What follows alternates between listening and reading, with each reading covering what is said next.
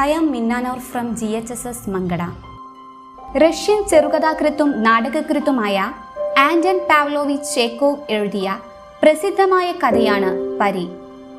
പൾ എന്ന പേരിൽ ഈ കഥ വി ആർ സന്തോഷാണ് മലയാളത്തിലേക്ക് വിവർത്തനം ചെയ്തത്. ഈ കഥ മഹാമാരികളുടെയും ദുരന്തങ്ങളുടെയും കാലത്ത് മനുഷ്യർ ജീവിതത്തെ എങ്ങനെ കാണുന്നു എന്നതിന് ഏറ്റവും നല്ല ഉദാഹരണമാണ്. മനുഷ്യരോട് നിരവധി ചോദ്യങ്ങൾ ഉന്നയിക്കുന്ന ഈ കഥ ഈ മഹാമാരിക്കാലത്തും ഏറെ പ്രസക്തമാണ്. അതൊരിരുണ്ട ശരത്കാല രാത്രിയായിരുന്നു. കിഴവൻ പണവ്യാപാരി പഠനമുറിയിൽ അങ്ങോട്ടും ഇങ്ങോട്ടും ഉലാത്തുകയും പതിനഞ്ചു വർഷം മുമ്പത്തെ ഒരു ശരത്കാല സയാഹനത്തിൽ താൻ എങ്ങനെയായിരുന്നു വിരുന്നു സൽക്കാരം നടത്തിയതെന്ന് ഓർക്കുകയുമായിരുന്നു. അവിടെ ധാരാളം സമർത്ഥരായ ആളുകളും രസകരമായ സംഭാഷണങ്ങളും നടന്നിരുന്നു. മറ്റു കാര്യങ്ങൾക്കിടയിൽ വധശിക്ഷയെക്കുറിച്ചും അവർ സംസാരിച്ചിരുന്നു. ധാരാളം പത്രപ്രവർത്തകരും ബുദ്ധിജീവികളും അടങ്ങുന്ന അതിഥികളിൽ ഭൂരിഭാഗം വരുന്നവരും വധശിക്ഷയെ നിരാകരിച്ചു. ആ ശിക്ഷാരീതി കാലഹരണപ്പെട്ടതും അധാർമികവും ക്രിസ്ത്യൻ രാജ്യങ്ങൾക്ക് അനുചിതവുമാണെന്ന് അവർ അഭിപ്രായപ്പെട്ടു. വധശിക്ഷയ്ക്ക് പകരം എല്ലായിടത്തും ജീവപര്യന്തം തടവ് ശിക്ഷ വരണമെന്നായിരുന്നു അവരിൽ ചിലരുടെ അഭിപ്രായം. ഞാൻ നിങ്ങളുടെ അഭിപ്രായത്തോട് യോജിക്കുന്നില്ല. അവരുടെ ആതിഥേയനായ പണവ്യാപാരി പറഞ്ഞു ജീവപര്യന്തം തടവിനോ വധശിക്ഷയ്ക്കോ വേണ്ടി ഞാൻ ശ്രമിച്ചിട്ടില്ല. എന്നാൽ കാര്യകാരണം സഹിതം ഒരാൾ വിധിക്കുകയാണെങ്കിൽ വധശിക്ഷ ജീവപര്യന്തം തടവിനേക്കാൾ ധാർമ്മികവും മനുഷ്യത്വപരവുമാണ്. വധശിക്ഷ ഒരാളെ ഒറ്റയടിക്ക് കൊല്ലുകയാണെങ്കിൽ ആജീവനാന്ത തടവ് അയാളെ ഇഞ്ചിഞ്ചായി കൊല്ലുകയാണ്. ഏതാനും നിമിഷങ്ങൾക്കുള്ളിൽ നിങ്ങളെ കൊല്ലുന്ന ആളോ അതോ വളരെ വർഷങ്ങളെടുത്ത് നിങ്ങളിൽ നിന്ന് ജീവൻ വലിച്ചെടുത്ത് ഇല്ലാതാക്കുന്ന ആളോ ആരാണ് കൂടുതൽ മനുഷ്യത്വമുള്ള ആരാച്ചാർ? രണ്ടും ഒരുപോലെ അധാർമികമാണ്. അതിഥികളിൽ ഒരാൾ അഭിപ്രായപ്പെട്ടു. കാരണം അവയ്ക്ക് രണ്ടിനും ഒരേ ലക്ഷ്യം തന്നെയാണ് ജീവനെടുക്കുക. രാഷ്ട്രം ദൈവമല്ല ആവശ്യമുള്ളപ്പോൾ വീണ്ടെടുക്കാനാവാത്തതിന് എടുത്തു മാറ്റാനും അവകാശമില്ല. അതിഥികൾക്കിടയിൽ ഇരുപത്തഞ്ച് വയസ്സുള്ള ഒരു യുവ അഭിഭാഷകൻ ഉണ്ടായിരുന്നു. അവനോട് അഭിപ്രായം ചോദിച്ചപ്പോൾ അവൻ പറഞ്ഞു വധശിക്ഷയും ജീവപര്യന്തവും ഒരുപോലെ അധാർമികമാണെങ്കിലും വധശിക്ഷയ്ക്കും ജീവപര്യന്തം തടവു ശിക്ഷയ്ക്കുമിടയിൽ ഏതെങ്കിലും ഒന്ന് തിരഞ്ഞെടുക്കേണ്ടി വന്നാൽ ഞാൻ തീർച്ചയായും രണ്ടാമത്തേത് തിരഞ്ഞെടുക്കും. എങ്ങനെയെങ്കിലും ജീവനോടെ ഇരിക്കുന്നതാണല്ലോ നല്ലത്. അതുമായി ബന്ധപ്പെട്ട് സജീവമായ ഒരു ചർച്ച ഉയർന്നു വന്നു. അക്കാലത്ത് ചെറുപ്പവും ക്ഷുഭിതനുമായ പണവ്യാപാരി ആവേശഭരിതനായി മുഷ്ടികൊണ്ട് പെട്ടെന്ന് മേശമേലിടിച്ച് ചെറുപ്പക്കാരനോട് ആക്രോശിച്ചു. അത് ശരിയല്ല. അഞ്ചു വർഷം നിങ്ങൾക്ക് ഏകാന്ത തടവിൽ കഴിയാനാവില്ലെന്ന് ഞാൻ രണ്ടു ദശലക്ഷത്തിന് വേണമെങ്കിൽ പന്തയം വെക്കാം. നിങ്ങൾ ആത്മാർത്ഥമായി വിചാരിക്കുന്നുവെങ്കിൽ യുവാവ് പറഞ്ഞു ഞാനത് സ്വീകരിക്കാം. അഞ്ചല്ല. പതിനഞ്ച് വർഷം ഞാൻ തടവിൽ കഴിയാം. പതിനഞ്ച് ഉറപ്പിച്ചു.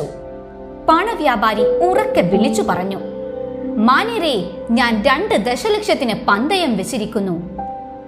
സമ്മതിച്ചു. നിങ്ങൾ ദശലക്ഷങ്ങളും ഞാൻ എന്റെ സ്വാതന്ത്ര്യവും പന്തയം വെച്ചിരിക്കുന്നു യുവാവ് പറഞ്ഞു. ഭ്രാന്തവും വിവേകശൂന്യവുമായ പന്തയം നടപ്പിൽ വന്നു. കണക്കറ്റ ദശലക്ഷങ്ങൾ കയ്യിലുള്ള ദുഷിച്ച പലിശ സ്വഭാവമുള്ള പണവ്യാപാരി പന്തയത്തിൽ ആഹ്ലാദിച്ചു. അത്താഴ സമയത്ത് അയാൾ യുവാവിനെ കളിയാക്കിക്കൊണ്ട് പറഞ്ഞു സമയം കിട്ടുമ്പോൾ നന്നായി ഒന്ന് ചിന്തിച്ചു നോക്ക് ചെറുപ്പക്കാരാ. എനിക്ക് രണ്ട് ദശലക്ഷം എന്നത് നിസ്സാര കാര്യമാണ്. പക്ഷേ നിങ്ങളുടെ ജീവിതത്തിലെ ഏറ്റവും നല്ല മൂന്നോ നാലോ വർഷം നഷ്ടപ്പെടുത്തുകയാണ്. നിങ്ങൾക്ക് അതിലധികം പിടിച്ചു നിൽക്കാനാവാത്തത് കൊണ്ടാണ് ഞാൻ മൂന്നോ നാലോ എന്ന് പറഞ്ഞത്. അസന്തുഷ്ടനായ മനുഷ്യ സ്വമേധയാലുള്ള തടവ് നിർബന്ധിത തടവിനേക്കാൾ ബുദ്ധിമുട്ടേറിയ കാര്യമാണെന്നത് മറക്കുകയും അരുത്. ഏതു നിമിഷവും അതിൽ നിന്ന് പുറത്തു കടക്കാൻ നിങ്ങൾക്ക് അവകാശമുണ്ടെന്ന ചിന്ത ജയിലിലെ നിങ്ങളുടെ നിലനിൽപ്പിനെ പൂർണമായി വിഷലിപ്തമാക്കും. ഇക്കാര്യത്തിൽ നിങ്ങളോട് എനിക്ക് സഹതാപമുണ്ട്. ഇപ്പോൾ ഇതെല്ലാം ഓർത്തുകൊണ്ട് പണവ്യാപാരി അങ്ങോട്ടും ഇങ്ങോട്ടും നടന്ന് സ്വയം ചോദിച്ചു. ആ പന്തയത്തിന്റെ ഉദ്ദേശം എന്താണ്? ആ മനുഷ്യൻ ജീവിതത്തിൽ നിന്ന് പതിനഞ്ച് വർഷം നഷ്ടപ്പെടുത്തിയതുകൊണ്ടും ഞാൻ രണ്ട് ദശലക്ഷം വലിച്ചെറിഞ്ഞതുകൊണ്ടും എന്താണ് ഗുണം? അതുകൊണ്ട് വധശിക്ഷ ജീവപര്യന്തം തടവിനേക്കാൾ മികച്ചതെന്നോ മോശമെന്നോ തെളിയിക്കാൻ പറ്റുമോ? ഇല്ലേ ഇല്ല. അതെല്ലാം ബുദ്ധിശൂന്യവും നിരർത്ഥകവും ആയിരുന്നു. എന്റെ ഭാഗത്തു നിന്നുള്ളത് അമിതലാളനക്കാരന്റെ മനോശ്ചാഞ്ചല്യമായിരുന്നു. അവന്റെ ഭാഗത്തു നിന്നുള്ളത് പണത്തോടുള്ള അത്യാർത്ഥിയും.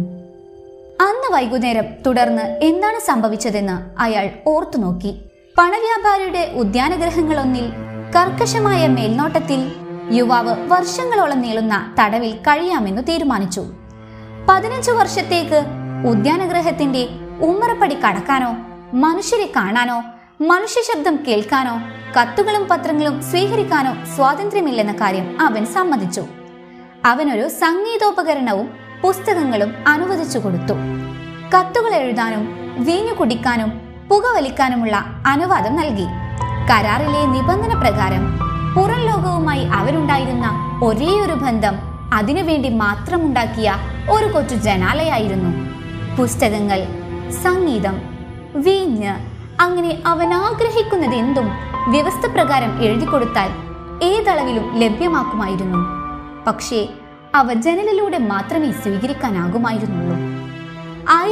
എണ്ണൂറ്റി എഴുപത് നവംബർ പതിനാല് പന്ത്രണ്ട് മണി മുതൽ ആയിരത്തി എണ്ണൂറ്റി എൺപത്തിയഞ്ച് നവംബർ പതിനാല് പന്ത്രണ്ട് മണി അവസാനിക്കും വരെ. കൃത്യമായി പതിനഞ്ച് വർഷം യുവാവ് അവിടെ ഏകാന്ത തടവിൽ തുടരുന്നത് ഉറപ്പാക്കുന്ന ഓരോ വിശദാംശവും നിസ്സാര കാര്യങ്ങളും കൂടി കരാറിൽ പ്രസ്താവിച്ചിരുന്നു. കാലാവധി തീരുന്നതിന് രണ്ട് നിമിഷം മുമ്പ് ഈ നിബന്ധനകൾ ലംഘിക്കാനുള്ള ചെറിയ ശ്രമം പോലും അവന്റെ ഭാഗത്തു നിന്നുണ്ടായാൽ രണ്ട് ദശലക്ഷം രൂപ നൽകാനുള്ള കരാറിൽ നിന്ന് പണവ്യാപാരി മുക്തനാകും. തടവിലാക്കപ്പെട്ട ആദ്യ വർഷത്തെ അവന്റെ ചെറിയ കുറിപ്പുകളിൽ നിന്ന് തടവുകാരൻ ഏകാന്തതയും വിഷാദവും അനുഭവിച്ചിരുന്നുവെന്ന് ഒരാൾക്ക് വിലയിരുത്താനാവും. ഉദ്യാനഗ്രഹത്തിൽ നിന്ന് രാവും പകലും തുടർച്ചയായി പിയാനോ സംഗീതം കേൾക്കാമായിരുന്നു. അവൻ വീഞ്ഞും പുകയിലയും നിരസിച്ചു. വീഞ്ഞ് ആഗ്രഹങ്ങളെ ഉത്തേജിപ്പിക്കുന്നു. ആഗ്രഹങ്ങൾ തടവുകാരന്റെ ഏറ്റവും മോശം ശത്രുവാകുന്നു. കൂടാതെ നല്ല വീഞ്ഞ് കുടിച്ചിട്ട് ആരെയും കാണിക്കാതിരിക്കുന്നതിനേക്കാൾ ഭയാനകമായി യാതൊന്നും തന്നെ ഇല്ലെന്നും അവൻ എഴുതി. പുകയില അവന്റെ മുറിയിലെ അന്തരീക്ഷം മലിനമാക്കി. ആദ്യ വർഷം അവൻ ആവശ്യപ്പെട്ട പുസ്തകങ്ങൾ പ്രധാനമായും തരള സ്വഭാവമുള്ളവയായിരുന്നു. സങ്കീർണമായ പ്രണയം വിഷയമായ നോവലുകളും ഉദ്വേഗജനകവും വിസ്മയകരവുമായ കഥകളും മറ്റും. രണ്ടാം വർഷം ഉദ്യാനഗ്രഹത്തിൽ പിയാനോ നിശബ്ദമായിരുന്നു. തടവുകാരൻ ക്ലാസിക്കുകൾ മാത്രം ആവശ്യപ്പെട്ടു. അഞ്ചാം വർഷം സംഗീതം വീണ്ടും കേൾക്കുകയും വീഞ്ഞ് ആവശ്യപ്പെടുകയും ചെയ്തു. ആ വർഷം മുഴുവൻ സമയവും അവൻ തിന്നുകയും കുടിക്കുകയും കിടക്കയിൽ കിടക്കുകയും ഇടയ്ക്കിടെ കോട്ടുവായിടുകയും ദേഷ്യത്തോടെ സ്വയം സംസാരിക്കുകയും മാത്രമായിരുന്നു ചെയ്തിരുന്നതെന്ന് ജനലിലൂടെ അവന് നിരീക്ഷിച്ചവർ പറഞ്ഞു. അവൻ പുസ്തകങ്ങൾ വായിച്ചതേയില്ല. രാത്രിയിൽ ചിലപ്പോൾ എഴുതാനിരിക്കും. മണിക്കൂറുകളോളം അവൻ അങ്ങനെ എഴുതും. രാവിലെ എഴുതിയതെല്ലാം കീറിക്കളയും. ഒന്നിലധികം തവണ അവൻ കരയുന്നതും കേട്ടിരുന്നു. ആറാം വർഷത്തിന്റെ രണ്ടാം പകുതിയിൽ തടവുകാരൻ ഭാഷകളും തത്വചിന്തയും ചരിത്രവും തീക്ഷ്ണമായി പഠിക്കാൻ തുടങ്ങി. അവൻ ഇത്തരം പഠനങ്ങളിലേക്ക് ആകാംക്ഷയോടെ കടന്നതിനാൽ ഓർഡർ ചെയ്ത പുസ്തകങ്ങൾ ലഭിക്കാൻ വേണ്ടി പണവ്യാപാരിക്ക് ഏറെ ബുദ്ധിമുട്ടേണ്ടി വന്നു. അവന്റെ അഭ്യർത്ഥന പ്രകാരം നാലു വർഷത്തിനിടയിൽ അറുന്നൂറോളം ബാല്യങ്ങൾ വാങ്ങിക്കൂട്ടി. ഈ കാലയളവിലാണ് തടവുകാരനിൽ നിന്ന് പണവ്യാപാരിക്ക് ഇനി പറയുന്ന കത്ത് ലഭിച്ചത്. എന്റെ പ്രിയപ്പെട്ട തടവറ സൂക്ഷിപ്പുകാരാ ഈ വരികൾ ഞാൻ നിങ്ങൾക്ക് ആറു ഭാഷകളിൽ എഴുതുന്നു. ആ ഭാഷകൾ അറിയാവുന്നവർക്ക് അവ കാട്ടിക്കൊടുക്കുക. അവർ അവ വായിക്കട്ടെ.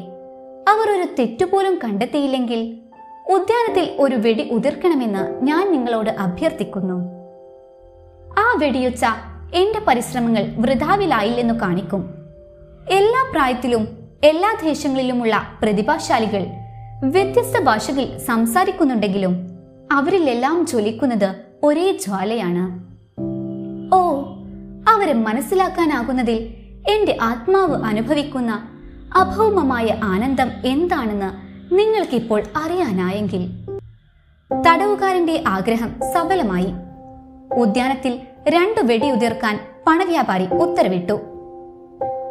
പത്താം വർഷത്തിനു ശേഷം തടവുകാരൻ നിശ്ചലം മേശക്കരികിലിരുന്നു. സുവിശേഷമല്ലാതെ മറ്റൊന്നും വായിച്ചില്ല. നാലു വർഷം കൊണ്ട് അറുന്നൂറ് വിജ്ഞാനവാല്യങ്ങൾ പഠിച്ചെടുത്ത ഒരാൾ എളുപ്പം മനസ്സിലാക്കാവുന്ന ഒരു കൊച്ചു പുസ്തകത്തിനുമേൽ ഒരു വർഷത്തോളം നഷ്ടപ്പെടുത്തിയത് പണവ്യാപാരിക്ക് വിചിത്രമായി തോന്നി. സുവിശേഷങ്ങളെ പിന്തുടരുകയായിരുന്നു ദൈവശാസ്ത്രവും മതചരിത്രങ്ങളും. തടവിൽ കഴിഞ്ഞിരുന്ന അവസാനത്തെ രണ്ടു വർഷം തടവുകാരൻ ധാരാളം പുസ്തകങ്ങൾ വിവേചനരഹിതമായി വായിച്ചു. ഒരേ സമയം പ്രകൃതിശാസ്ത്രം ഏറെ തിരക്കിട്ട് വായിച്ചു. പിന്നെ അവൻ ബൈറനെയും ഷേക്സ്പിയറെയും ആവശ്യപ്പെട്ടു. രസതന്ത്രത്തെക്കുറിച്ചുള്ള പുസ്തകങ്ങളും വൈദ്യശാസ്ത്ര സഹായ ഗ്രന്ഥവും നോവലും തത്വചിന്തയും വൈദ്യശാസ്ത്ര സംബന്ധിയായ ചില പ്രബന്ധങ്ങളും അവൻ അതേസമയം ആവശ്യപ്പെട്ടുകൊണ്ടുള്ള കുറിപ്പുകളും നൽകിയിരുന്നു. ആദ്യം ഒരു മരത്തടിയിലും പിന്നെ മറ്റൊന്നിലും അത്യാർത്ഥിയോടെ പിടിച്ച് തന്റെ ജീവൻ രക്ഷിക്കും വിധം തകർന്ന കപ്പലിന്റെ അവശിഷ്ടങ്ങൾക്കിടയിലൂടെ ഒരാൾ കടലിൽ നീന്തുന്നത് പോലെയാണ് അവന്റെ വായന ഓർമ്മപ്പെടുത്തിയത്. കിഴവൻ പണവ്യാപാരി ഇതെല്ലാം ഓർത്തെടുത്ത് ചിന്തിച്ചു. നാളെ പന്ത്രണ്ട് മണിക്ക് അവൻ സ്വാതന്ത്ര്യം വീണ്ടെടുക്കും.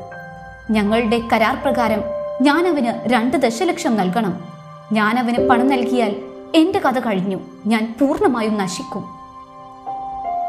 പതിനഞ്ച് വർഷം മുമ്പ് അയാൾക്ക് കണക്ക് കൂട്ടാനാകുന്നതിലും അധികം ദശലക്ഷങ്ങൾ ഉണ്ടായിരുന്നു തന്റെ കടങ്ങളോ ആസ്തികളോ ഏതാണ് വലുതെന്ന് സ്വയം ചോദിക്കാൻ അയാൾ ഇന്ന് ഭയപ്പെട്ടു.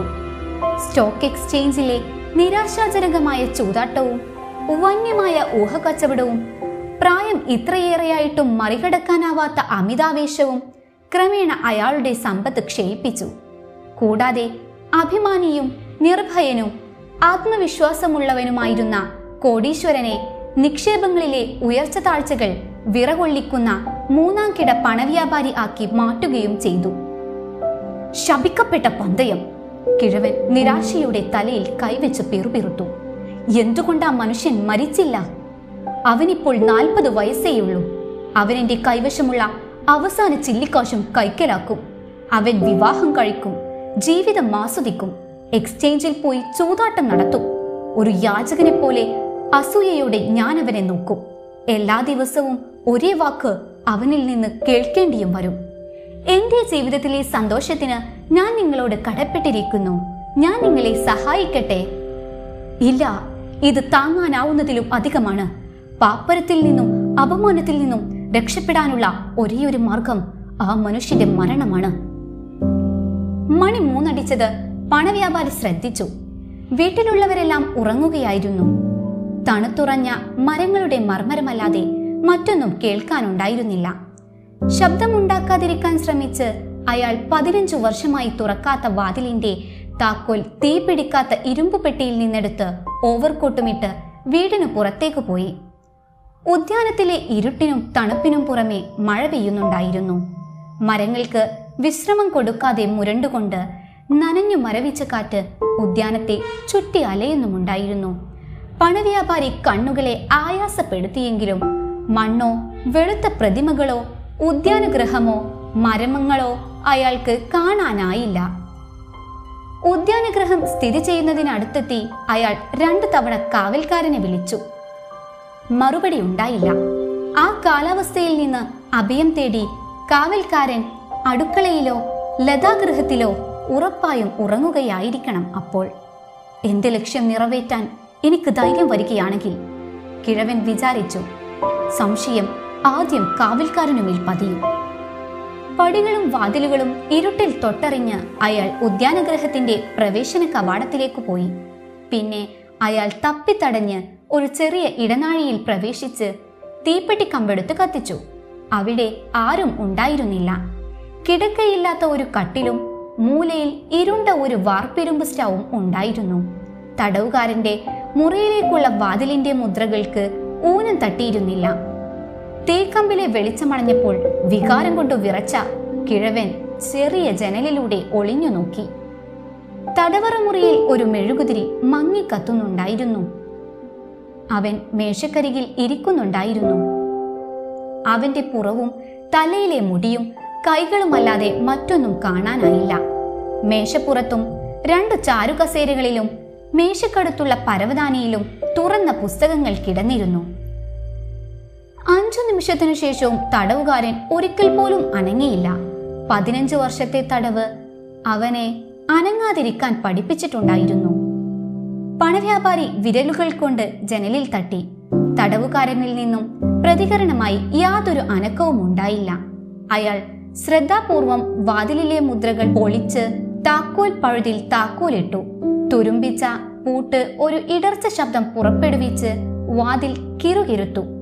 കാലച്ചയും അമ്പരപ്പിക്കുന്ന നിലവിളിയും കേൾക്കുമെന്ന് പണവ്യാപാരി പ്രതീക്ഷിച്ചെങ്കിലും മൂന്ന് നിമിഷത്തിനു ശേഷവും ഉദ്യാനഗ്രഹം എന്നത്തെയും പോലെ നിശബ്ദമായിരുന്നു. അയാൾ അകത്തു കടക്കാൻ തീരുമാനിച്ചു.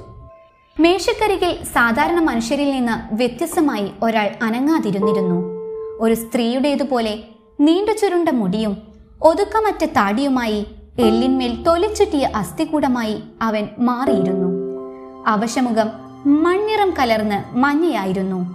അവന്റെ കവിളുകൾ പൊള്ളയും പിൻഭാഗം ഇടുങ്ങി മെലിഞ്ഞതുമായിരുന്നു. രോമം നിറഞ്ഞ അവന്റെ ശിരസ് താങ്ങിയ കൈ ഏറെ മെലിഞ്ഞതും മൃദുവായതിനാൽ കാഴ്ചയിൽ ഭയാനകവുമായിരുന്നു അത്. അവന്റെ തലമുടിയിൽ ഇതിനധികം തന്നെ വെള്ളിവര വീണിരുന്നു. ശോഷിച്ചതും പ്രായം തോന്നിക്കുന്നതുമായ മുഖം കണ്ടാൽ അവന് നാൽപ്പത് വയസ്സ് മാത്രമാണുള്ളതെന്ന് ആരും വിശ്വസിക്കുമായിരുന്നില്ല. അവൻ മയക്കത്തിലായിരുന്നു. അവന്റെ കുനിഞ്ഞ ശിരസിനു മുന്നിൽ മേശപ്പുറത്ത് ഒരു കടലാസു കഷ്ണം കിടന്നിരുന്നു. അതിൽ മനോഹരമായ കൈയക്ഷരത്തിൽ എന്തോ എഴുതിയിരുന്നു. പാവം ജന്തു പണവ്യാപാരി വിചാരിച്ചു. അവൻ ഉറങ്ങുകയാണ്. മിക്കവാറും ദശലക്ഷങ്ങളെക്കുറിച്ച് സ്വപ്നം കാണുകയുമാണ്. പാതി മരിച്ച ആ മനുഷ്യനെ എടുത്തു കട്ടിലിലേക്കിട്ട് തലയിണ കൊണ്ട് അമർത്തി ചെറുതായൊന്ന് ശ്വാസം മുട്ടിച്ചാൽ ഹിംസാത്മകമായ മരണത്തിന്റെ യാതൊരു സൂചനയും ഏറ്റവും സത്യസന്ധനായ ഒരു വിദഗ്ധന് പോലും കണ്ടെത്താനാവില്ല. എങ്കിലും അവൻ ഇവിടെ എഴുതി വെച്ചത് ആദ്യം വായിക്കാം. പണവ്യാപാരി മേശപ്പുറത്ത് നിന്ന് കടലാസ് എടുത്ത് ഇനി പറയും വിധം വായിച്ചു. നാളെ പന്ത്രണ്ട് മണിക്ക് ഞാൻ എന്റെ സ്വാതന്ത്ര്യവും മറ്റുള്ളവരുമായി സഹവസിക്കാനുള്ള അവകാശവും വീണ്ടെടുക്കും. എന്നാൽ ഞാൻ ഈ മുറിവിട്ട് സൂര്യപ്രകാശം കാണുന്നതിന് മുമ്പ് നിങ്ങളോട് ഏതാനും വാക്കുകൾ പറയേണ്ടത് ആവശ്യമാണെന്ന് തോന്നുന്നു. ശുദ്ധമായ മനസാക്ഷിയുടെ എന്നെ കാണുന്ന ദൈവത്തിനു മുന്നിൽ എന്ന പോലെ നിങ്ങളോട് പറയുന്നു. സ്വാതന്ത്ര്യവും ജീവിതവും ആരോഗ്യവും നിങ്ങളുടെ പുസ്തകങ്ങളിലുള്ള ലോകത്തിലെ എല്ലാ നല്ല കാര്യങ്ങളും അവിജ്ഞയോടെ ഞാൻ തള്ളിക്കളയുന്നു. പതിനഞ്ചു വർഷമായി ഞാൻ ഭൂമിയിലെ ജീവിതം ശ്രദ്ധാപൂർവം പഠിക്കുകയാണ്. ഞാൻ ഭൂമിയെയോ മനുഷ്യരെയോ കണ്ടിട്ടില്ല എന്നത് സത്യമാണെങ്കിലും നിങ്ങളുടെ പുസ്തകങ്ങളിൽ നിന്ന് ഞാൻ സുഗന്ധമുള്ള വീഞ്ഞു കുടിച്ചു. പാട്ടുകൾ പാടി കാടുകളിൽ കലമാനുകളെയും കാട്ടുപന്നികളെയും വേട്ടയാടി സ്ത്രീകളെ പ്രണയിച്ചു. നിങ്ങളുടെ കവികളുടെയും പ്രതിഭാശാലികളുടെയും മാന്ത്രികതയാൽ സൃഷ്ടിക്കപ്പെട്ട മേഘങ്ങളെപ്പോലെ സ്വർഗീയ സൗന്ദര്യങ്ങൾ രാത്രിയിൽ എന്നെ സന്ദർശിച്ച് തലച്ചോറിനെ ചുഴലിക്കാറ്റാക്കുന്ന അത്ഭുതകരമായ കഥകൾ എന്റെ ചെവിയിൽ മന്ത്രിച്ചിട്ടുണ്ട്. നിങ്ങളുടെ പുസ്തകങ്ങളിലൂടെ ഞാൻ എൽബൂർസ് മോണ്ട് ബ്ലാങ്ക് കൊടുമുടികൾ കയറിയിട്ടുണ്ട്. അവിടെ നിന്ന് സൂര്യോദയവും സന്ധ്യയിൽ സൂര്യൻ ആകാശം നിറഞ്ഞു തുളുമ്പുന്നതും കടലും സമുദ്രവും സ്വർണവും സിന്ദൂരവും അണിയുന്ന പർവത ശിഖരങ്ങളും ഞാൻ കണ്ടിട്ടുണ്ട്. എന്റെ ശിരസിനു മേലെ മിന്നൽ പ്രകാശിക്കുന്നതും കൊടുങ്കാറ്റു പിടിച്ച മേഘങ്ങളെ പിളർത്തുന്നതും ഞാൻ കണ്ടിട്ടുണ്ട്.